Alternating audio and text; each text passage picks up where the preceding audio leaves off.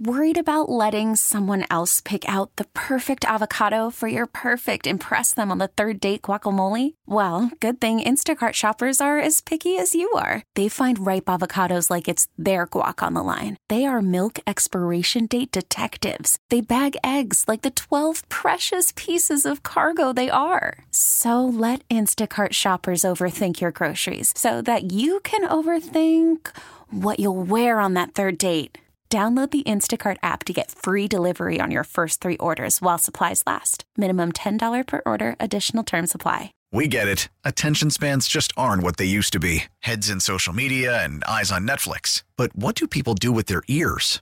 Well, for one, they're listening to audio. Americans spend 4.4 hours with audio every day. Oh, and you want the proof? Well, you just sat through this ad that's now approaching 30 seconds. What could you say to a potential customer in 30 seconds? Let Audacy put together a media plan tailor made for your unique marketing needs. Advertise with Audacy. Visit ads.audacy.com.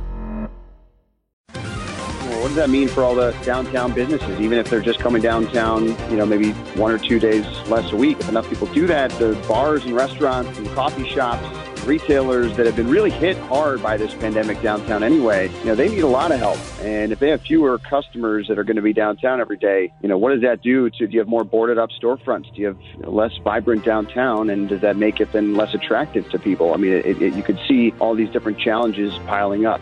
That's Danny Ecker, reporter at Crain's Chicago Business, talking about the long term impact the pandemic may have on Chicago's downtown real estate. This is WBBM's In Depth, where we take a deep dive into a story we're telling on the air. I'm Cisco Cotto. This week, we take a look at the country getting back to business and the new norms people should expect, from big changes in travel to the workplace and even going to the movie theater. First, there were results of a trial announced, and they show a cheap and widely used steroid could be very effective in treating COVID 19 Let's get all the details on that from Michelle Cortez, a health reporter at Bloomberg News in Minneapolis. Michelle, tell us about this drug. Right. So it's a drug that probably everybody has heard of, but might not think about it. It's just a, it's a steroid. It's something that you can take to help you fight all kinds of infections, and it's a pill. It's very easily available. It's called dexamethasone, and it's great news for patients that we do know that there is something that can help people live longer at this point. And that's uh, basically whether they are in serious conditions, say a ventilator, or or maybe having less of a struggle with it. Is it, is it showing that kind of a a wide variety of benefit?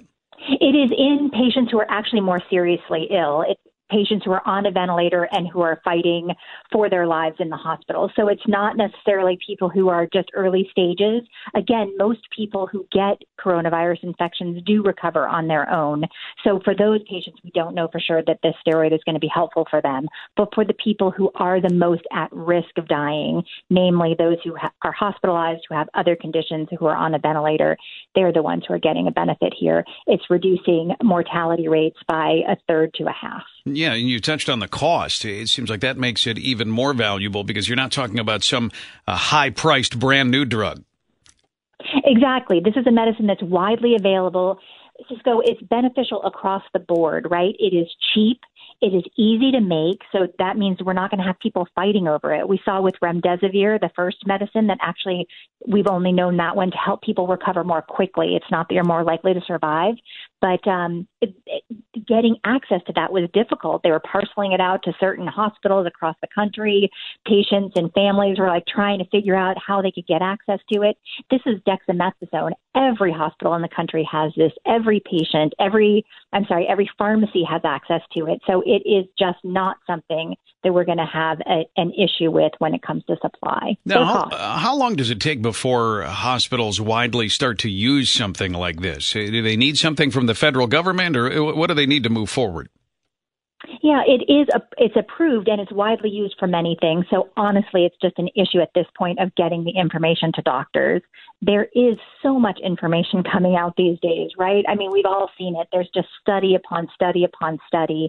But the fact that this actually has a benefit when it comes to survival, you would certainly hope that there will be a concerted effort to get that information to doctors. The flip side of that is is that there's not a drug company that's going to make money from it. So there isn't somebody out there sending their sales representatives to every doctor's office to push it, push it, push it and make sure that they know. So maybe it's another reason for just average people to be aware that this drug is beneficial. And if you have a loved one who's dealing with coronavirus, maybe ask the doctor about it. Certainly optimistic about the effectiveness of that drug.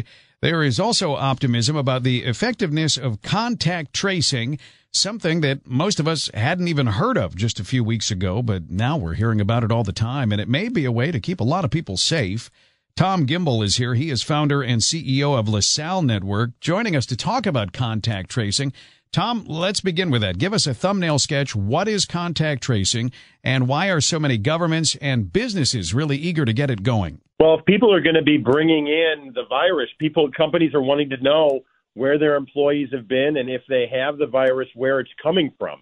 And so it's really going to, it, it's getting into the private sector, but it's something that's been happening in China is where it started and, and Korea, and they've been able to contain the, the virus because then they can track it and know where to not let people have access or where they've been to. And if you have a lot of people coming into your office, it's a great way to prevent uh, the spread and, uh, and bringing the, the virus into the office. Is the idea if you've been somewhere where there's infection, then they can tell you, hey, you're, you're going to work from home for the next couple of weeks just in case?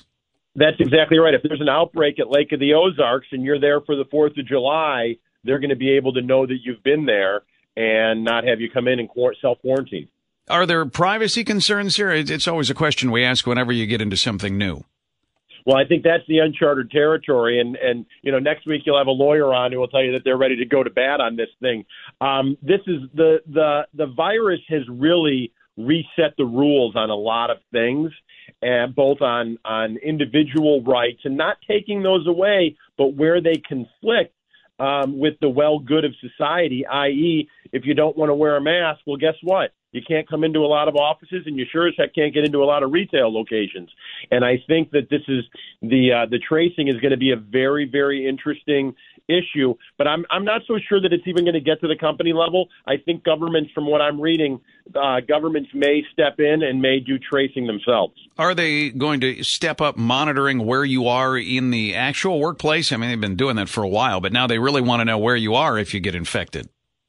Well, if you're traveling, and that's really going to be the, the interesting thing because what overtime exemption and when you're working and turning on and turning off workplace phones and things along those lines is it really does border of when you're on company time and when you're not.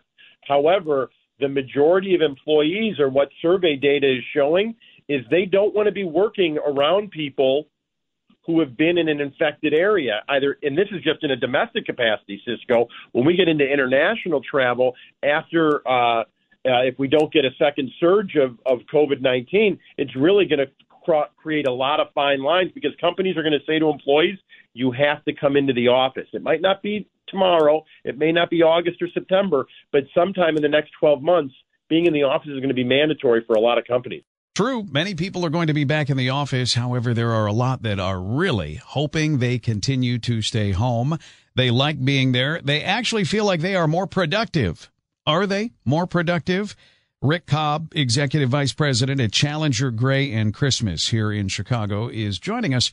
Uh, Rick, there are so many possible distractions from the kids to the television to the internet with no one looking over your shoulder. Is it possible that people could be more productive? Yeah, and don't forget the refrigerator in the bed. That was no kidding, the, no kidding. The other evils. Well, you know, the reality is there's a lot of, of stress in modern life just getting to work. You know, you've got to commute. Uh, you're trying to catch a train, worry about traffic, uh, link that up. There's uh, what does business casual mean, et cetera, uh, those sorts of things, and the interactions that you have in the process of commuting. And they, they take a lot of time and energy. The, the one of the really nice benefits of working from home is the commute time's great, uh, and you're not worrying about what you have to wear. As a matter of fact, I'm sure the dry cleaners are another business that's taking a hit. So that's the good news. The the challenge then becomes uh, being your own boss, and do you get along with that person? Are and maybe we'll you know, take some time before we get any uh, substantive analysis here, but it would seem like all those hours that you're talking about, where they're spent worrying about what they're going to wear and getting out the door and actually sitting in traffic or sitting on a train, uh, some people may be using those hours to work and, and actually put in extra time. Sure, and that's the case. And you can say when I'm in the car, I'm I'm I'm on the phone. But one of the things that we've we've proven time and time again when uh, scientists look at it is uh, if you're multitasking, you're bad at it. The the if you do one thing and do it really well, that's going to be a lot more effective than doing multiple things. Uh, as someone who's been on the train or driven to work, you know, there's a lot of other things that I'm doing at the same time. So you there's a there's a good chance that 40% of the activity that you're uh, involved in is creating mistakes that you're going to have to fix later when you sit down and think. You have Twitter saying employees can continue working from home even when the pandemic is gone. Uh, wondering if, if, more and more employers will do that, uh, counting the benefits. I mean, they could reduce their real estate footprint. Sure, it, it's an absolute fact. Um, we wrote a, a, couple of articles last year about the idea of the the wages for technology workers, particularly programmers, not being locked into a location. So the, the the standard rate was if you're capable of it, you're capable of it no matter where you are, and so we pay whatever the going rate is. What we're finding now with the advent of COVID is there are people uh, in other functions, whether it's human resources or operations, who are not in the same state. But now the, the decision maker could say, you know, I know Joanne is really good at this. She's in Dallas, but she doesn't have to be here. She'd still be at home no matter where she was. So I can hire her now. Is there a challenge for the, I'm thinking new employees coming into a new company, new environment, new work group? It seems like it might be tougher to say, hey, we're going to hire you, but you're working from home. Yeah, it is. I think that the, the more generationally advanced you are, the more difficult it is. I've got a couple of interns that worked for us who actually left the company and went to another. The entire interviewing process and hiring and onboarding was all done uh, via you know their laptops. They've been there for two months and haven't ever been in the office. For them, it's less of a transition. For you know, millennial like myself, you know, I, I'm worried about my plants. Did they die? Did they get water? What, you know, there's so many other things that are not necessarily work related and I think that um, it's it's we we are human beings who like to have body language and interactions. So why a, a, a video call is going to be more effective than just a phone call or writing something. So the the body language stuff and how we pick up cues from people and how we interact with each other, and those things are lost. And somebody may have, no pun intended, a leg up by having known the other person personally and had coffee with them and sat face to face with them over the years where you don't get to do that. There is something that you miss when everyone is remote. You can't really build a team culture. That's why a lot of bosses are hoping people are back in house soon. And yet there are office developments here in the city that have, well, that basically come to a standstill as a lot of people have yet to return to the office. What is the future of the downtown office market? We talked with Danny Ecker, reporter at Crain's Chicago Business on the WBBM Noon Business Hour about that. Danny, I mean, right now I'm looking out our studio window at Michigan Avenue and I, I see four cars. I mean, downtown is just not even a shell of what it was a few months ago. Sure, and uh, obviously, hopefully, that's uh, all fairly short term, and we'll get back to little by little some sense of normalcy. But you know, there's all kinds of interesting philosophical questions right now about uh, how people are going to behave differently long term, you know, from this, even after there's a vaccine and people feel comfortable again, you know, doing some of the things they used to. And, you know, is downtown going to have fewer people that are there every day if more people are working remotely more often? And what does that do to all the businesses downtown? And obviously, the central area of the city has grown so much over the past decade with companies moving there and people wanting to live and work there, um, all in the central business district and around it. And, you know, the, there's a lot of questions now about whether that growth is going to continue. Doesn't seem like it would take much to have a significant impact. I mean, 15, 20% of the workers staying out in their homes would significantly impact downtown. Yeah, certainly. Um, you know, uh, one of the demographers I talked to for a story I wrote about this this week uh, was talking about the idea of hybridization instead of urbanization, where you just have, you know, people that uh, don't want to be there every day and don't have to because they've proven, you know, recently that they can work remotely more often. Um, and if you have people that don't want to take public transportation or aren't doing it as often, well, what does that mean for all the downtown businesses? Even if they're just coming downtown, you know, maybe one or two days less a week, if enough people do that, you know, the, the bars and restaurants and coffee shops and retailers that have been really hit hard by this pandemic downtown anyway, you know, they need a lot of help. And if they have fewer customers that are going to be downtown every day, you know, what does that do to? Do you have more boarded up storefronts? Do you have less vibrant downtown, and does that make it then less attractive to people? I mean, it, it, you could see all these different challenges piling up. And if you have, uh, say, companies downsizing, not using as much office space, it's not like that space is very easy to repurpose, you know, to, to just use it for something else. It's not easy to just turn it into apartments or something. Right, and and I think that uh, the overwhelming response I get from net for you know recently from these companies and from, from real estate brokers and landlords. I mean, they all. I think a lot of people think, look, offices have a, a place in the future in this post-COVID world, but are they a lot less dense? Do they look differently? Are they used differently? You know, maybe much more about look, we have to do things, you know, when we have to be here just for meetings and things like that, as opposed to everyday individual work. Um, you know, and, and certainly there's all kinds of questions about workplace culture and things that people say, well, we need offices for, you know, building teams, getting people to collaborate. Because remember, all you, all the people that you're working with on Zoom these days are people you know because of face-to-face interaction. So, you know, how this an accurate depiction of what long-term remote work looks like. Um, so, I think there will be a place for office, and I just think it's uh, certainly we could see some of the older office buildings that were about to lose big tenants anyway get repurposed into, you know, apartments uh, or, or other uh, types of uses. Um, but but boy, it's it's. I mean, I think if you're an investor uh, in real estate right now and you're looking at downtown, it's really hard to figure out what is going to last from from COVID and what's not. And probably impacts new construction, I would imagine as well, not only existing buildings. Absolutely. Well, you think about you know, how much downtown, the central business district, has grown with the West Loop and Fulton Market District. And, you know, it's just the, the physical footprint of downtown's gotten bigger over the past decade plus. You know, on top of that, you got these mega projects like Lincoln Yards and the 78 that would extend it even further.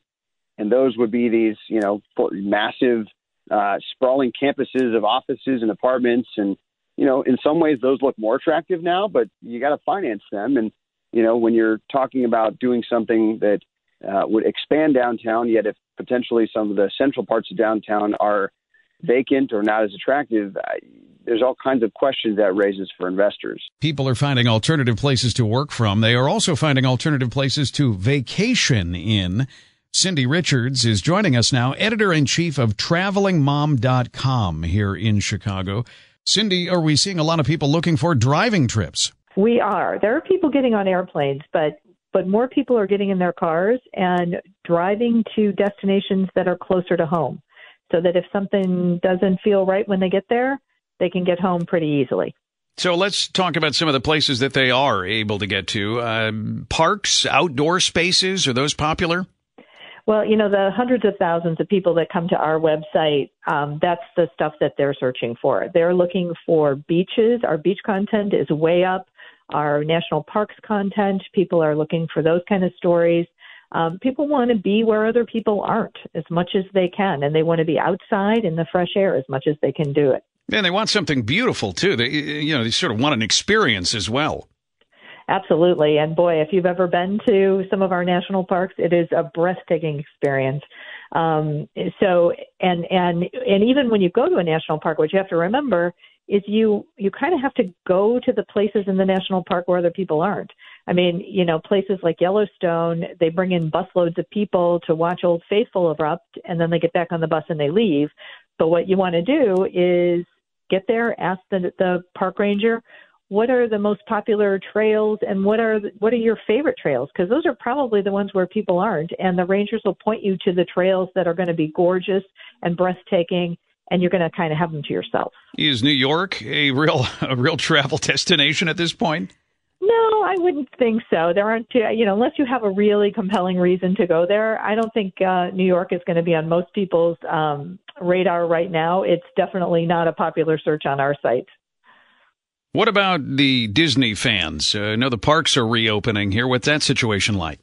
Well, they are, and the people who are the super fans, um, in other words, the people who already had tickets, are ready to go. Most of them. I mean, if you don't have an underlying medical condition that makes you nervous about contracting COVID nineteen, then travel isn't a big deal, right? You're you're ready to go. Everybody wants a summer vacation, And those Disney super fans are ready to go and they're kind of excited about it because, you know, at 50% capacity, you're going to get to do a lot more in the Disney parks than you could when it was it was super crowded and you spent a lot of your time waiting in line. Yeah, and one of the things that frustrated people about Disney and a lot of the theme parks is all of that time waiting in line. Now they, they really can't let you do that unless they're going to stretch out these lines with everyone six to eight feet apart. I mean, the line will stretch throughout the park.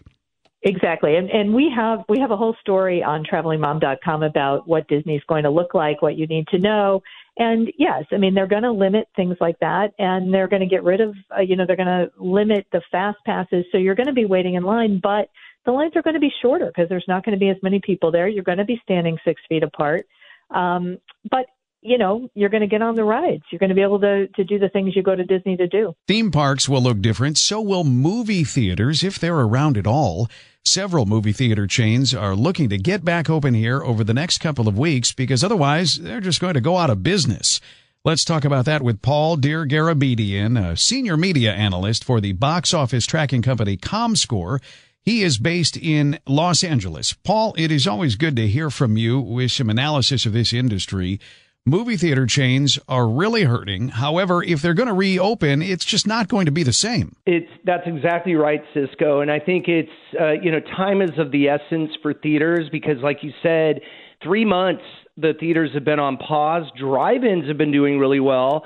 But for these brick and mortar theaters, especially these theater chains that have a massive footprint in terms of their their presence uh, and, and what that costs in rent every month, their property tax, the monthly nut of a movie theater, even when it's shut down, it's very expensive. So they desperately want and need the theaters to open up so that they can have that product, so that they can have the movies in theaters, get people back in theaters. But there's the safety and health concerns that are of the utmost importance. So they're planning for people to be back eh, while the pandemic is still going on. I'm guessing the movie going experience is going to be very different. It is. I think uh, certainly uh, right now, when you go out to various stores that are reopening, you have to wear a mask. That's going to make for an interesting way to eat popcorn. I don't know exactly how you're going to do that. I think people are just raring to get back to the theater, but they have to temper that with wanting to feel safe and secure. This goes for any brick and mortar business, any communal business like a bar or a restaurant. But people love that movie going experience. And like I said, you know, people have all this stuff at home on streaming, all this great content, but they're still seeking out the drive in. But going to a movie theater with your family or friends, it's going to look different. But that experience of the big screen, that part will remain the same. That that that immersive big screen experience. But again, everybody has to feel safe. We don't want anyone going out too soon. But the, it'll all be all about the perception of safety in theaters. And I think theater owners are going to do a really good job of making people feel safe and secure because that's their bread and butter. They want people back in the movie theater and they want them to come back time and again. So, probably no more uh, absolutely jam packed movie theaters where every seat is full. Yeah, I don't think we're going to see that for a while. I think, too, it's going to be interesting because because for a lot of people it's going to feel almost like a private screening because you're going to, you're going to have all this distance between people. At, in California for instance they're already ramping up at 25% capacity in each auditorium uh, hoping to get to 50% that's going to hold for quite a long time. I think it's going to be a very long time before we see every seat in a movie theater taken up. But I think just to have people back, to have movies like Tenet and Wonder Woman uh, for in the coming weeks, I think that's really good. And we just hope everyone uh, stays safe and healthy and there's no problems there because I think we really all want to get back to those things that we love. And going to the movie theater is one of those things. That's Paul Dergarabedian, Senior Media Analyst for ComScore based in Los Angeles. Join us next week for another edition of the WBBM In Depth Podcast, where we take a deep dive into a story we're telling on the air. Be sure to subscribe to receive this free podcast every Wednesday. And of course, listen anytime for the stories that matter by listening to WBBM on the radio.com app or on your radio. Thank you for joining us. I'm Cisco Cotto. We get it. Attention spans just aren't what they used to be heads in social media and eyes on Netflix. But what do people do with their ears? Well, for one, they're listening to audio. Americans spend 4.4 hours with audio every day. Oh, and you want the proof? Well, you just sat through this ad that's now approaching 30 seconds. What could you say to a potential customer in 30 seconds? Let Audacy put together a media plan tailor made for your unique marketing needs. Advertise with Audacy. Visit ads.audacy.com.